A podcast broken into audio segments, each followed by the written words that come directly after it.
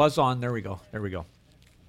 Yeah, there's a new wi a new Wi-Fi password, so I think it's CTK guest. It's capital C, capital T, capital K. Did you try lowercase guest? CT. Okay, I don't know what's going on. Sorry. Sorry, I can't help you. It's all going to be on the screen this morning, anyways. Okay. So, and and then we can we could go classic, hard copy, if you want, around the edges of the room. Sweet. Oh, somebody's. Uh, there we go. Good stuff. Well, hey, um, we uh, we slipped away last weekend, Lisa and I, and, went and did the uh, the Family Life Today uh, marriage. I think they used to call it Weekend to Remember, but they don't call it that anymore. And we had just a great time in Victoria. And uh, man, I just I want to tell you that because I can't highly recommend that enough. Actually, uh, that it was just uh, so so valuable in terms of information and time time away together, and um, it was just a, a sweet weekend. So they do that annually in Victoria and in uh, Whistler, I think they do it, and maybe Jasper or Banff. And I would just encourage you, if you want information about that, I can let you know, but um, point you in the right direction. But man, we had a we had a great time, and so it's good to be back this morning. And um, today we what I thought I'd do is this. Well, that um, actually let's just pray. Let's pray, and then we'll uh, dive into God's word this morning. Lord, we just thank you uh, for your word. We thank you, God, that we could talk about discipleship this morning and what it means to follow you, Lord, what the pathway is. And Lord, I, I pray, God, that just as uh, we consider these things, as we come to your word this morning, you'd give us, Lord, that spirit of wisdom and revelation. Lord, that you'd help us to understand, maybe as individuals, where we're at. Help us to understand, Lord, where you desire us to go. And, um, and so, Lord, I pray that you just bring clarity to our hearts this morning, clarity to our thoughts this morning about you and your kingdom. And I pray these things in Jesus' name. Amen. Sweet. Is there a slide guy back there? Is Calvin back there? There he is. Okay. You got to stay with me this morning there, buddy.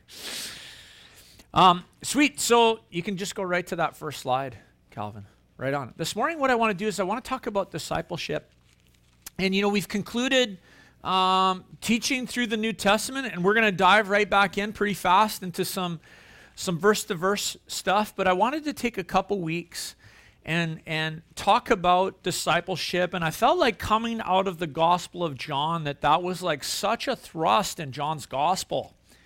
Like we were in John chapter 21 and one of the things that we saw was this is that Jesus was helping these men understand what it meant to live for him now that he was alive.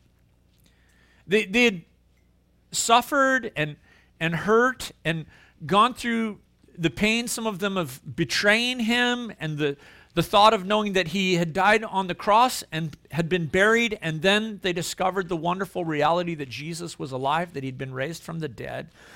And in John chapter 1, where we were two weeks ago, Jesus began to show those men that what it means to live for Him and what that looks like. See, there is resurrection power available for us to live for Jesus Christ today. And so, one of the things about the kingdom of God is this is that when we enter into the kingdom through new birth, sometimes we get this idea when we're born again that it's like arrival has happened. But that's not arrival, that's birth. That's the beginning of a pathway that the Lord wants to take us down and that we're to, to we're, that we're to grow in. And so, you know, I, I remember when I was uh, when I was a youth pastor, uh, I served a little bit in Powell River, and then we were in Surrey for a number of years before I came to the Sunshine Coast. And I was like uh, working in Whalley with a bunch of kids, and we had a crazy youth group. Like, we had uh, shootings twice on Friday night. during youth group. I had like, our kids lived on East Whalley Ring Road. So if you're familiar with Whalley, like that's where we were hanging out and that's where our youth group happened. And we started doing discipleship with these kids. And I, as I was working with them, I thought, man, I don't, I don't know how to make disciples. How do you make disciples? I just like grab whatever curriculum's like cool or whatever I can find and like teach these kids. And so I was just throwing darts in the dark and asking the Lord to help me uh, understand discipleship.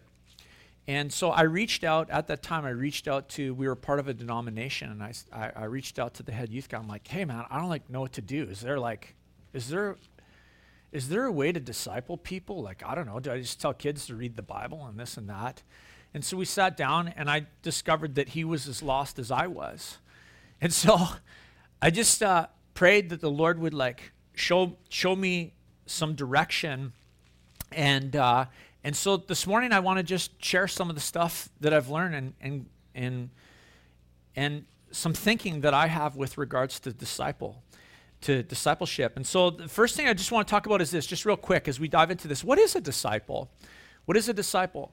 So that's the next slide, Calvin. And um, and so a disciple is this. When we talk about a disciple and what that means, there's kind of two roots to the idea of a disciple. A disciple is two things someone who follows someone else. In other words, they're looking to them for direction for their life and for a pattern for their life. And the second part of it is this is that they're a learner, that, that uh, they're an apprentice, that they are patterning their life after someone else. And at the root of that word disciple is really, or, or it's the root for the word discipline, that you're disciplining your life in a pattern, that you're structuring your life in a certain way, disciplining yourself in a pattern after uh, another person. And the interesting thing about discipleship is this is that Jesus invited men and women, men and women into that relationship. He would say, What? Come, follow me. And they would drop everything. It's amazing. They dro- we, we see that in the Gospels that, that they would leave, leave behind their trades and leave behind their, their communities and leave behind all sorts of things to follow Jesus, to, to enter into this relationship by invitation when he says, Come and follow me. And they would enter in and they would surrender to him and say, I'm going to follow you. I'm going to learn from you, Jesus. I'm going to apprentice after you. And, and, and what discipleship is this? To be a disciple is this it's to surrender your will to another to become like them. And so that's what Jesus was inviting the 12 to do and those who followed him in discipleship. Come and surrender your will to me and, and learn to be like me. And so being a disciple means this it means that I choose to learn from Jesus how he would live my life if he was in charge of my life. If Jesus is in charge of Matt, what would that look like? If Jesus was in charge of your life, what would, what would that look like? And so it's interesting because, you know, one of the things that we see in Scripture is that you enter the kingdom by being born. And Jesus and Nicodemus, Jesus told Nicodemus in John chapter 3 that no one can see the kingdom of heaven unless he is born again. So you enter by being born. But then you're made it's not by default. It doesn't happen by default. Jesus said, Come follow me, and I will make you fishers of men. I will conform you into something. And so we want to enter into that pattern of, of being made into the image of Jesus, becoming like Jesus. And so I want to get you to turn in your Bibles to Hebrews chapter 5. We're going to bounce around a little bit this morning. Is that cool? And it'll be up on the screen. And um, we want to look for a pathway in Scripture of discipleship. You ever got lost? Ever been ever been lost on a path? I mean, just try and go up to Sprockids Park and navigate your way through. I know they've got maps up there, and every single time I get up there, I'm like, I don't know where I am and what trail I'm on and where this is going. You can get lost on a path, and we need a we need a pathway for discipleship. And does the scripture show us a pathway to learn from Jesus, to follow Jesus, to apprentice after Jesus, and to di- discipline ourselves after him in this relationship that he's invited us into. And so I want to just look at some scriptures that are going to help us with a pathway for growth, okay? And so Hebrews chapter 5, verse 11 and 12, it says this About this, we have much to say, and it's hard to explain since you have become dull of hearing. For though by this time you ought to be teachers, you need someone to teach you again the basic principles of the oracles of God. You need milk, not solid food. I, I think these verses are fascinating to me. Like, this is a really interesting scripture because this tells us, as this writer of Hebrews, who's probably Paul, we don't know who it is, but he tells us as he writes to this group of people that there's a problem in their lives. And the problem is this is that there's been a lack of growth. That there's been this expectation that they would be growing, that they would be becoming teachers, and it and it hasn't happened, and so he wants to address it, to correct it, to get things back back on track. He's like, I, I want to tell you all sorts of stuff. I want to teach you lots of different things, but we haven't been able to like get past this certain level. And because of that, in fact, you're moving backwards. Your hearings become dull. That kind of happens with age, right? Interesting thought to go, wow, you know, that happens physically in a human body with age, hearing goes. And it's funny to think, wow, I wonder if that could happen spiritually. Like as you're aging in Christ, that your hearing gets worse. I mean, spiritual hearing. That's not a good thing, is it? Like, it's not good to lose your hearing. It's not good to lose your hearing. And so this writer wants to address this. Hey, hey, your ears are dull. You should be here. We're here. Let's fix this. Let's fix this. So the problem is there's no growth, that there's this expectation of growth, but there hasn't been any growth. And what we need to see is this is that growth is like normal and growth is to be expected in the kingdom of God, spiritual growth. Like let's just jump to the physical world for a minute. Imagine one of my kids isn't growing. Like what would you do? you know, you know how it is when your kids are like little, you're like always, they're always getting measured. It's like, okay, they're this long, they fit in this percentile. They're, they're in the 90th percentile of length. They're in the 70, 50th percentile of weight, whatever it is. We're like, we're like measuring because we're looking for health. Is this kid healthy? And I remember when, when Isabella was little, she, she wasn't growing at the right rate. So it was like, hey, the doctor started looking at her and like, hey, she's fine. There's nothing wrong with her. But growth is growth is normal and it's natural. And if someone's not growing, then then you have to look at it and go, why is that happening? Why is that happening? Because there's an expectation of growth. And and physically, if if just basically my basic needs, if a child's basic needs are met, they'll grow. It's kind of happens. It's like I never told my kids grow. Hurry up and grow. I didn't have to. Like put the food there, Make sure they get rest, make sure they get sleep, make sure they get their vitamins. They just grow by themselves. They grow by themselves. And it's interesting that the, th- the same thing should happen spiritually. I want to read to you from Mark chapter 4, verse 26 and 27. It's not on the screen, but it says this The kingdom of God is as if a man scattered seed on the ground. He sleeps and rises night and day, and the seed sprouts and grows, and he knows not how. It happens. You cast seed on the ground. It's like, explain this. Growth happens. Don't you love this time of year? Crocuses are popping up. See the buds on the trees in our yard. I'm like, woohoo! Days are getting longer. There's like there's like growth happening and it's exciting. And I never told any tree in my yard, grow. I never said flowers, come up. I didn't have to. It's like natural. That's what happens. And that's what should happen in the kingdom of God. Growth is natural, it's normal, it's expected, but there can be things that stunt growth. And one of them here that we see is, is to become dull of hearing. That can happen spiritually. Jesus actually used parables. He says this in, in Matthew's gospel, Matthew chapter 13, verse 15. He says that he used parables because of people's inability to hear because they had dull ears, he said, and they had dull hearts. A dull heart.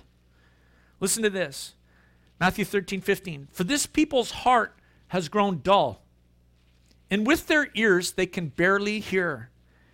And their eyes they have closed, lest they should see with their eyes, and hear with their ears, and understand with their heart, and turn, and I would heal them.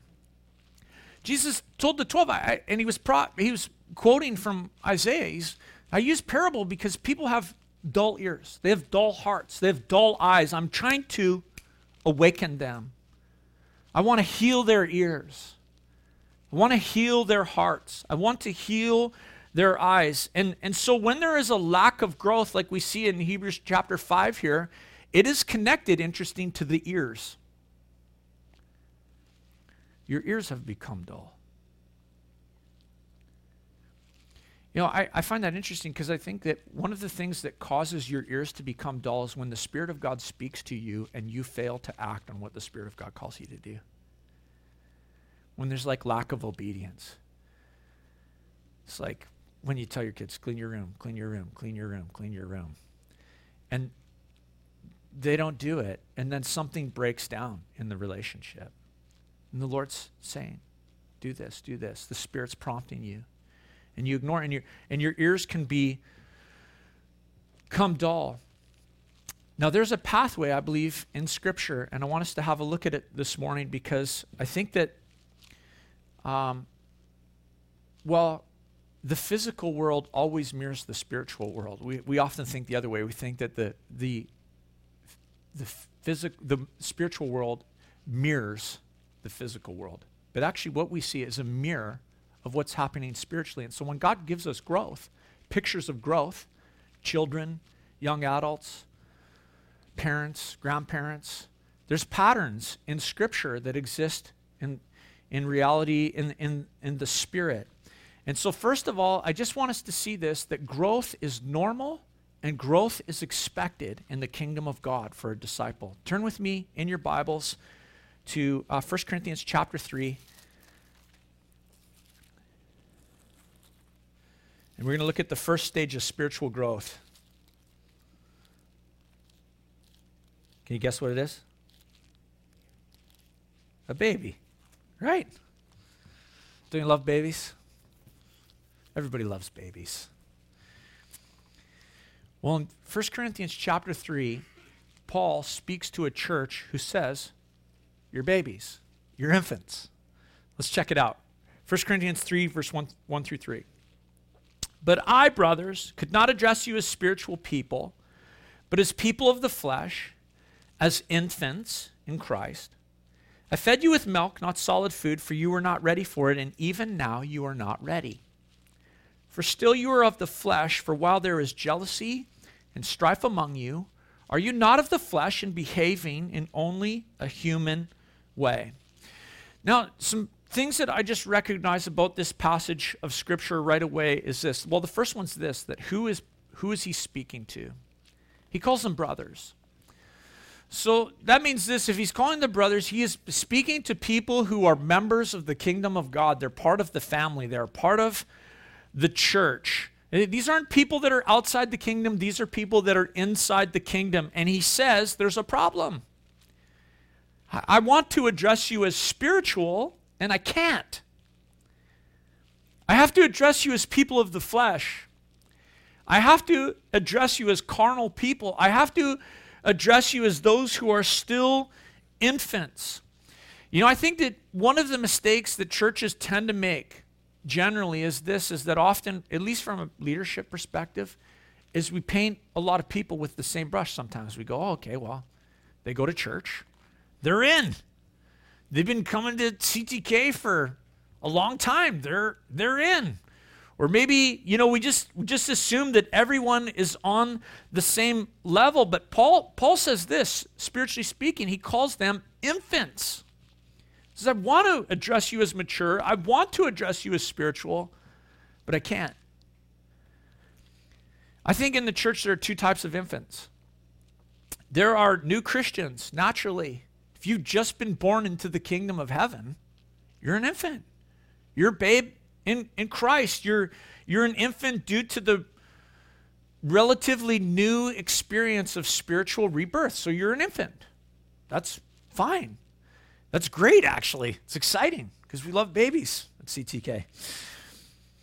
Um, the second type of infant is, is what Paul's talking about here is carnal Christians. Christians who are living fleshy lives, they're, they're infants um, due to the fact that they haven't grown to maturity. It's like they've stunted in their growth. They entered the kingdom, and that was it. That was seen maybe as the finish line. It's interesting, you know, just to think about about this like what are the characteristics of someone who's spiritually an infant well well paul talks about this here he, he says you can't you can't handle certain food. You know that about a baby right? Like when you had a baby in your house what did you feed the baby? First thing you did was get a big steak right and cut it up. And then they took their teeth and chowed down on it. No! Boy imagine a baby coming out with adult teeth. That'd be terrible. Look awful. Babies can't chew meat. They can't. And so they have to be fed milk. They have to be nourished with milk. They don't have the ability to chow down and break down that meat so that it can be digested. In fact, their stomachs haven't even come to the place where they're able to, to work to, to digest such things. And so, so Paul says this we're stuck on milk. And one of the reasons I know we're stuck on milk is he points out the characteristic of their life. He says there's jealousy amongst you, there's strife in your midst. You're behaving like humans. That's a weird thing to say to humans. You're behaving like humans. Well, that's my problem right there. It's interesting. See, how many of you guys have been? You don't have to raise your hand, but in a church over the years where there was strife, where there was jealousy, where there was backbiting. Look at, I want to tell you, anytime you see that characteristic in a church, do you know what you're dealing with? Infants, babies, spiritual babies. You know, I think one of the things you could do is fight with babies and enter into jealousy and backbiting and strife, or you can recognize hey, there's infants in the midst. These people need discipleship. They need to be shown a pathway of growth. I can come alongside here and help this person. And, and you know what? I, boy, I just got to tell you, I'm sure thankful for our church because we have a lot of peace in this church. So I, I, I happen to believe there's not a lot of infants in our church. And I'm grateful for that. But it's interesting to just think about the infants. What happens with an infant if you give an infant solid solid food? Like I mean, one of the first things an infant gets for solid food is on their first birthday, right? And they put that big piece of cake and ice cream in front of them, and what happens to it? You know, that, that baby takes that that cake and picks up the bowl and puts it on its on their head, and the ice cream runs down, and the cake is smeared all over the face and you snap the photos and you get the pictures and it's like awesome and it's cute because because a baby can't handle solid food. Like even with the skill to get it in in the mouth and i it's like yeah this goes on my head right? It's interesting does this go on my head? If this is my food what if we walked around like this all the time? It's ridiculous. But this is one of the things with a baby is a baby doesn't know how to properly handle food. And so, you know, uh, as Paul talks here about the physical life, about, sorry, about uh, infants in Christ, spiritually immature, I want to read to you a couple scripture verses. Matthew chapter 26, verse 41 says this Watch and pray that you may not enter into temptation. The spirit is indeed willing, but the flesh is weak. Here's one of the things about infancy a life lived in infancy, a life lived in flesh, a life lived in carnality as a Christian. That's a weak life. It's a life of weakness. But there is strength in the life of the Spirit. That's what Jesus wanted those disciples to know that, that those first encounters after he'd been raised from the dead. That there's resurrection power to live, there's power and there's life for maturity. John chapter 3, verse 6 says this That which is born of the flesh is flesh, and that which is born of the spirit is spirit.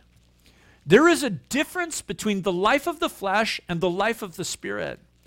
In fact, Hebrews says the word of God is like a sword and it separates the life of the flesh and the life of the spirit. I need that. Because I've discovered about myself that I'm like 100% sinner and 100% saint 100% of the time. There's like flesh and spirit battling and at war all the time, and I need the sword of God's word to separate to help me. John chapter 6, verse 63 says this It is the spirit who gives life. The flesh is no help at all. The words that I have spoken to you are spirit and they are life. And so Jesus said this. He said that, that the flesh is of no help, that when we are seeking to live for the Lord, the flesh, there's like no strength in this flesh for spiritual things. And so he, po- he, told, he told his disciples, My words, my words are spirit and they are life. So the first thing that I want you to see on the pathway of growth is this infancy, that there is babes in Christ. The second is this second stage of growth a growing Christian. And I'm going to get you to turn your Bibles to 1 Peter chapter 2.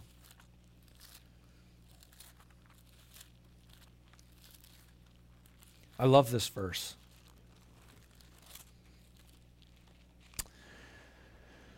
1 Peter 2, second stage of growth as a growing Christian, it says like this like newborn infants, so like a newborn infant, long for the pure spiritual milk that by it you may grow up in your salvation. So Peter talks about this. Now, Peter and Paul were on the same page with this whole thing of infancy and growing. And, and Peter said, like a baby, like a baby longs for milk, I want you to long for something. I want you to crave after something.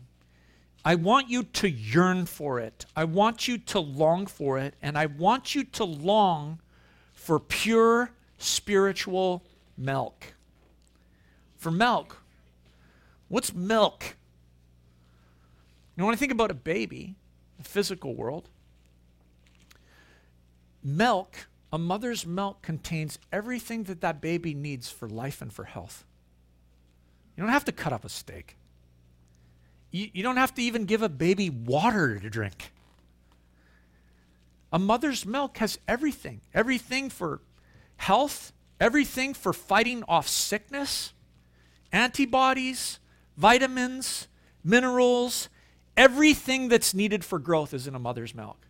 Isn't amazing? God's design. You know why that's that design? Because the same is true spiritually. Everything you need for health, for life, for minerals, for vitamins, for sustenance is in the pure spiritual milk of God's Word. What is spiritual milk? Well, in Hebrews, it says this in Hebrews 5 it says, you, you need milk, not solid food, for everyone who lives on milk is unskilled in the word of righteousness since he is a child. But solid food is for the mature, for those who have their powers of discernment trained by, the constant pra- by constant practice to distinguish good from evil.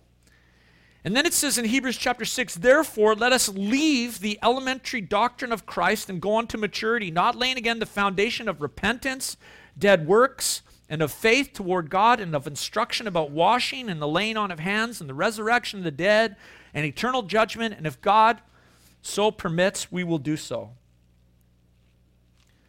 Milk is the basics. That's what Hebrews chapter 6 tells us. It's the basics with regards to Christian faith. It's, it's everything you need for life, it's everything that you need for growth. It's interesting. Isaiah said this Isaiah chapter 28, verse 8 and 10. Speaking of the tables of this world, listen to what he says about the tables of this world. See, we can choose where we're going to eat, what we're going to feast on. This is what he says about the tables of the world. For the tables are full of filthy vomit, with no space left. To whom will he teach knowledge, and to whom will he explain the message? Those who are weaned from milk and taken from the breast.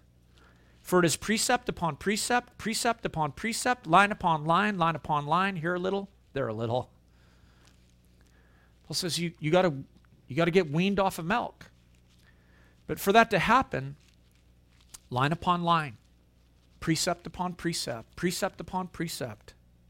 That's why we teach the Word of God that way, line upon line, precept upon precept, chapter upon chapter, book by book. And, and milk for a Christian is this here's what milk is milk is pre, the precepts of God's word, milk is the basic principles of God's word. Milk is God's word. And Peter says, to these Christians, he says, milk is the source of your growth. You need to crave it. You need to long for it. You need to, to yearn after it because it's going to be the source of, of your growth. The psalmist said this How sweet are your words to my taste, Lord. How sweet are your words? They're sweeter than honey to my mouth. Well, you know, we should say that to Lord, your, your word is sweet, man. It's sweeter than honey. Your word, Lord, the, you know what the scripture says about God's word? That it's worth greater value than gold. It makes me think of the promised land. You know, the promised land they were they were promised. The promised land is a land full of milk and honey. And we always think physically what that means. But sometimes we got to think about what that means spiritually. That it was a land where the word of God would be taught that it was a land where the people had the opportunity to taste the sweetness of Jesus, the sweetness of God. You know, the scripture compares itself, the authors at different times, the, the word of God's compared to a hammer, that it can smash rocks in pieces. The word of God is compared to a fire that burns up chaff. The word of God is compared to honey and that it's sweet. You know, Ezekiel was commanded by the Lord to feed on the word of God. The Lord said this to him in Ezekiel chapter 3, verse 1 to 3. And he said to me, Son of man, eat what you find here, eat this scroll, and go speak to the house of Israel. So I opened my mouth, and he gave me the scroll to eat. And he said to me, Son of man, feed your belly with this scroll that I give you, and fill your stomach with it. Then I ate, and it was in my mouth as sweet as honey. He's talking about the Word of God. The Apostle John was told the same thing in the book of Revelation. Revelation chapter 10 tells us this. John says, So I went and the angel to the angel, so I went to the angel and told him to give me the little scroll, and he said to me, Take it and eat it.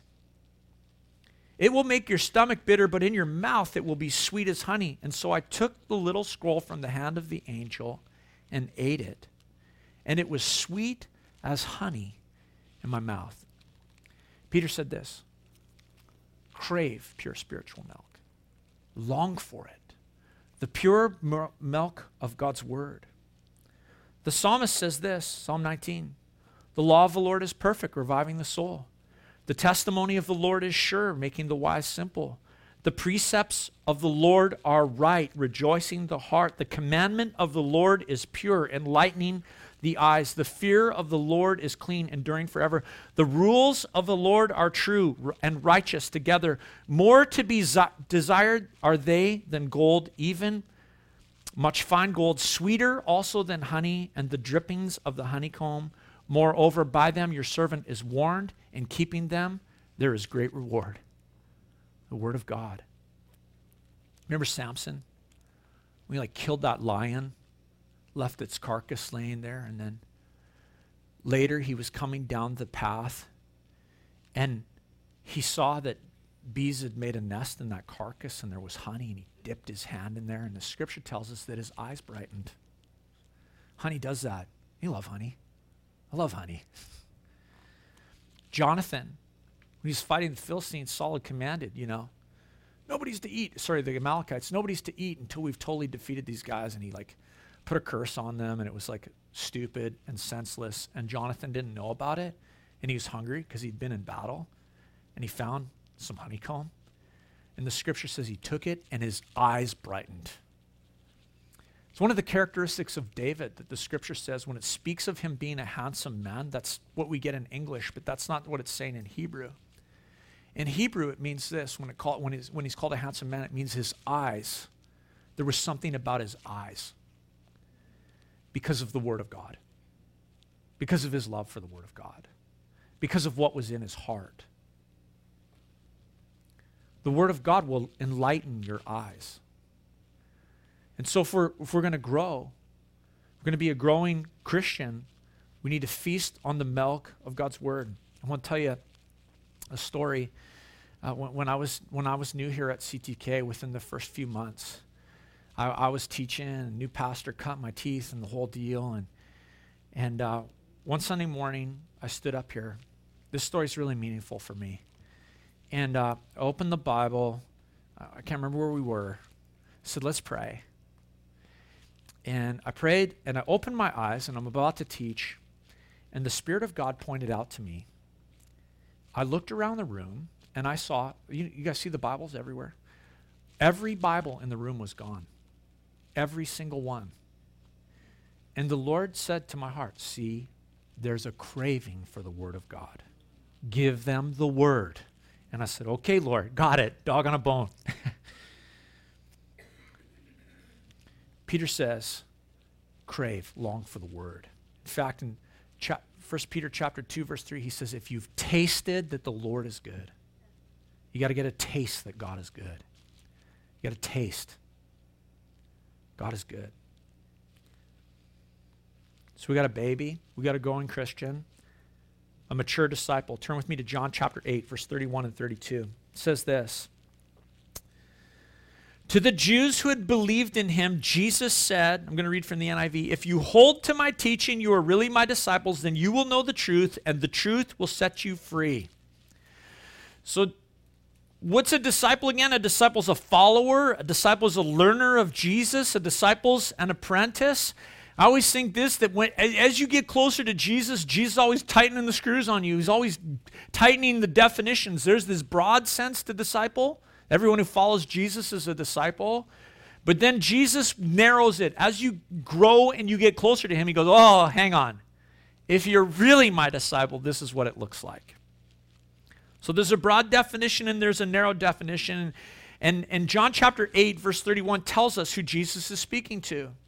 He's speaking uh, to those who had believed in him. These people were disciples. And he says, If you're really my disciples, this is in Scripture, it's a, it's a clause, it's a legal clause, an if then clause. He says, If you're really my disciples, you'll do this. You will hold to my teaching, and then you will know the truth, and the truth will set you free. Hold to the teaching. This is what a disciple does. A disciple strengthens their grip on the Word of God. There's a great illustration that I've shared with you guys that, that I love the illustration of the hand. That there's five ways that you and I intake the Word of God. We listen to the Word of God. Romans chapter 10, verse 17 says that faith comes by hearing, and hearing by the Word of God. So we listen to the Word of God. We're, we're also to read the Word of God. Revelation chapter 1, verse 3, John was told, Blessed is he who reads the words of this prophecy. There's blessing that comes with the reading of God's Word. Uh, Another way we take in the Word of God is this is we study the Word of God. We study it. Acts chapter 17 tells us about the Bereans. And the Bereans were called noble people because they did this. They just didn't accept everything they heard. They went home, opened their Bibles, and they said, Is the stuff we're being taught true? And they dug for themselves. And they were called noble people. The fourth way we uh, take in the Word of God is we memorize the Word of God. Julie read to us this morning from Psalm chapter 119, verse 9 and 11. How can a young man keep his way pure?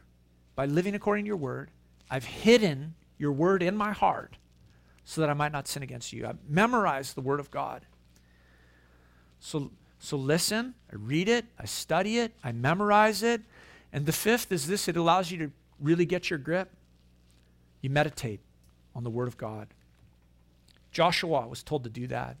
The Lord said to Joshua in Joshua chapter 1, verse 8, The book of the law shall not depart from your mouth, but you shall meditate on it day and night, so that you may be careful to do all, to do according to all that is written in it. Then you will make your way prosperous and you will have good success.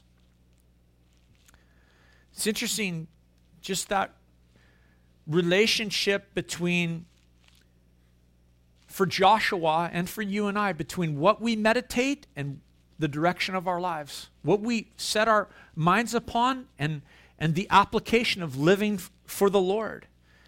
Um, Joshua was told, if you meditate on my word, then you'll do what I tell you to do, and you're going to have success. Your life, that's biblical success, actually. You know, whatever the world tells you success is, money in the bank account, the house, the car you drive, the spouse you're married to, whatever it is, that's not Bible success. Bible success is this that you meditate on the Word of God because then you are led to a life of obedience.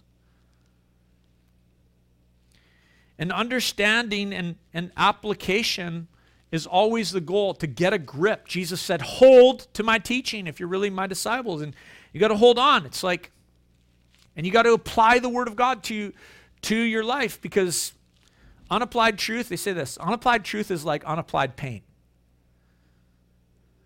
Unapplied paint doesn't do anybody any good.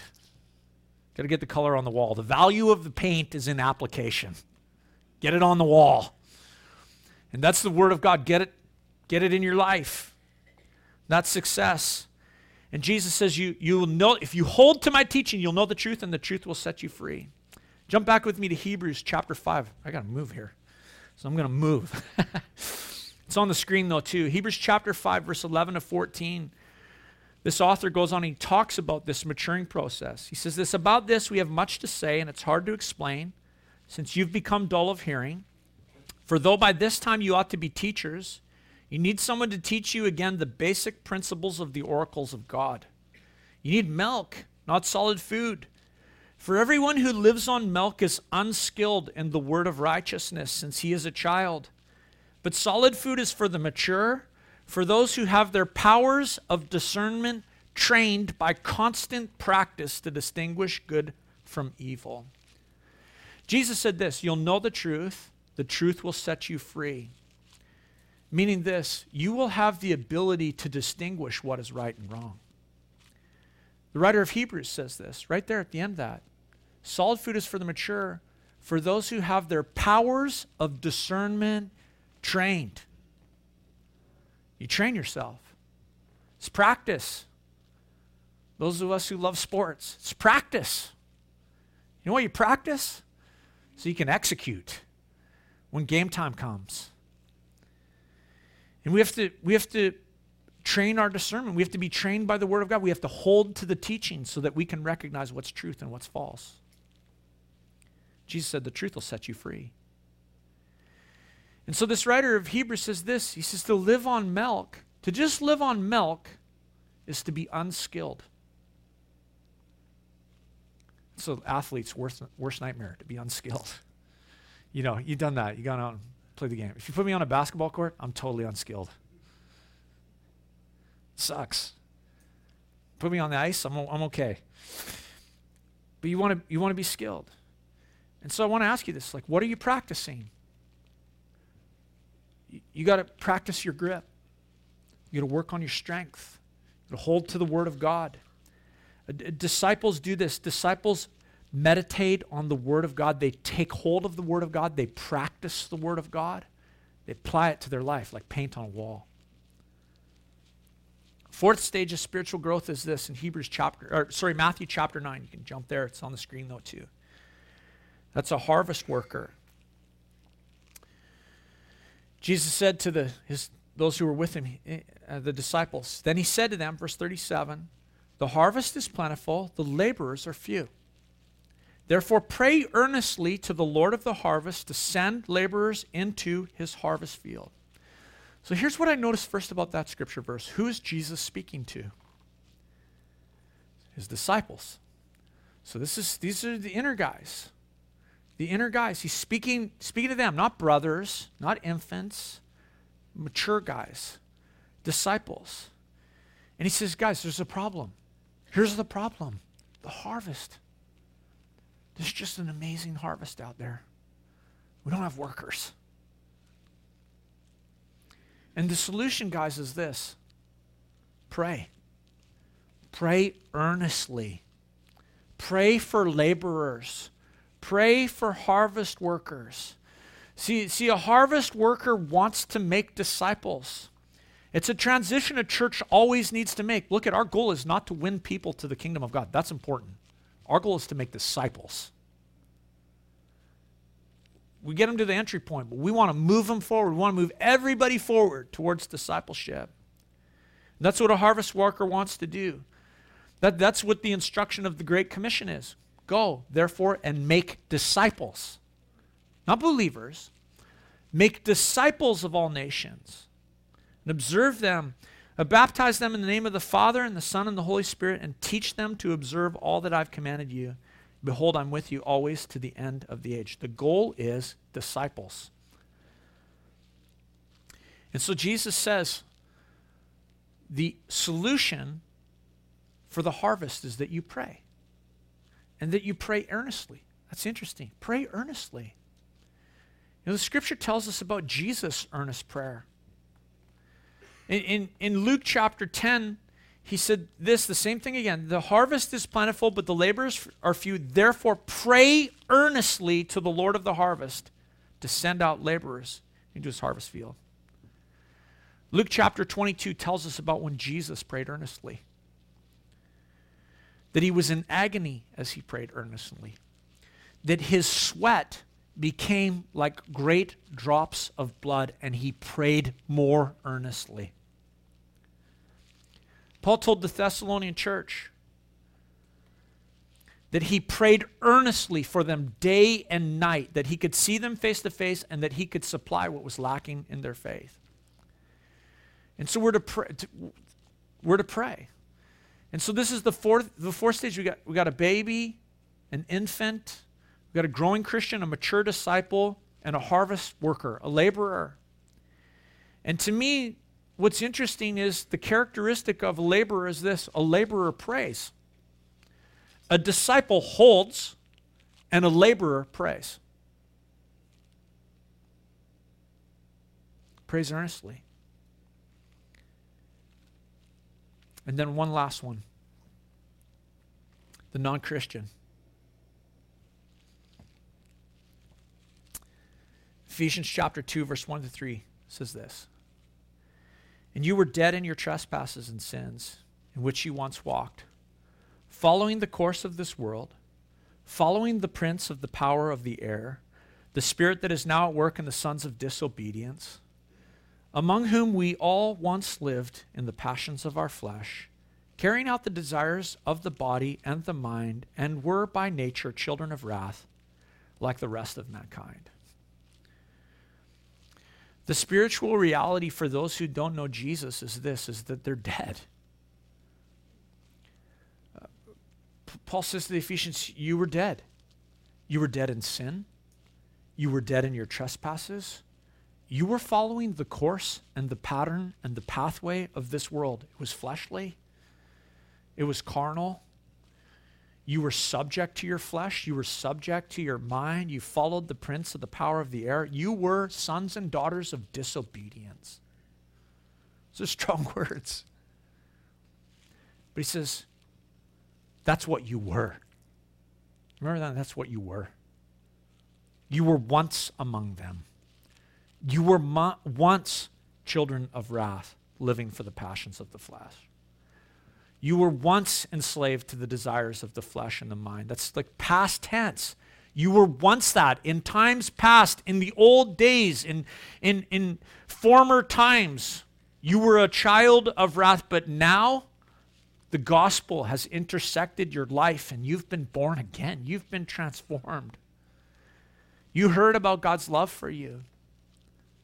You heard about how mankind is separated from their maker because of sin. You heard about Jesus and Jesus' great love and how he came on the Father's mission and he gave his life on the cross to save us from our sins and died on that cross.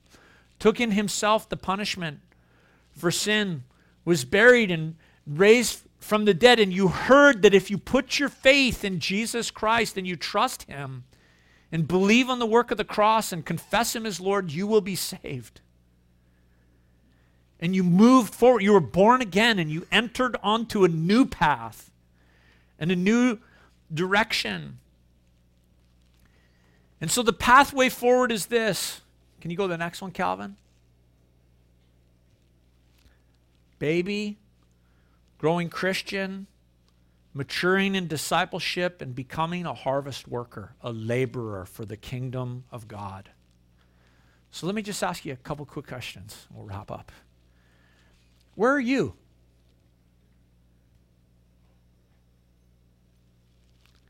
Where are you at?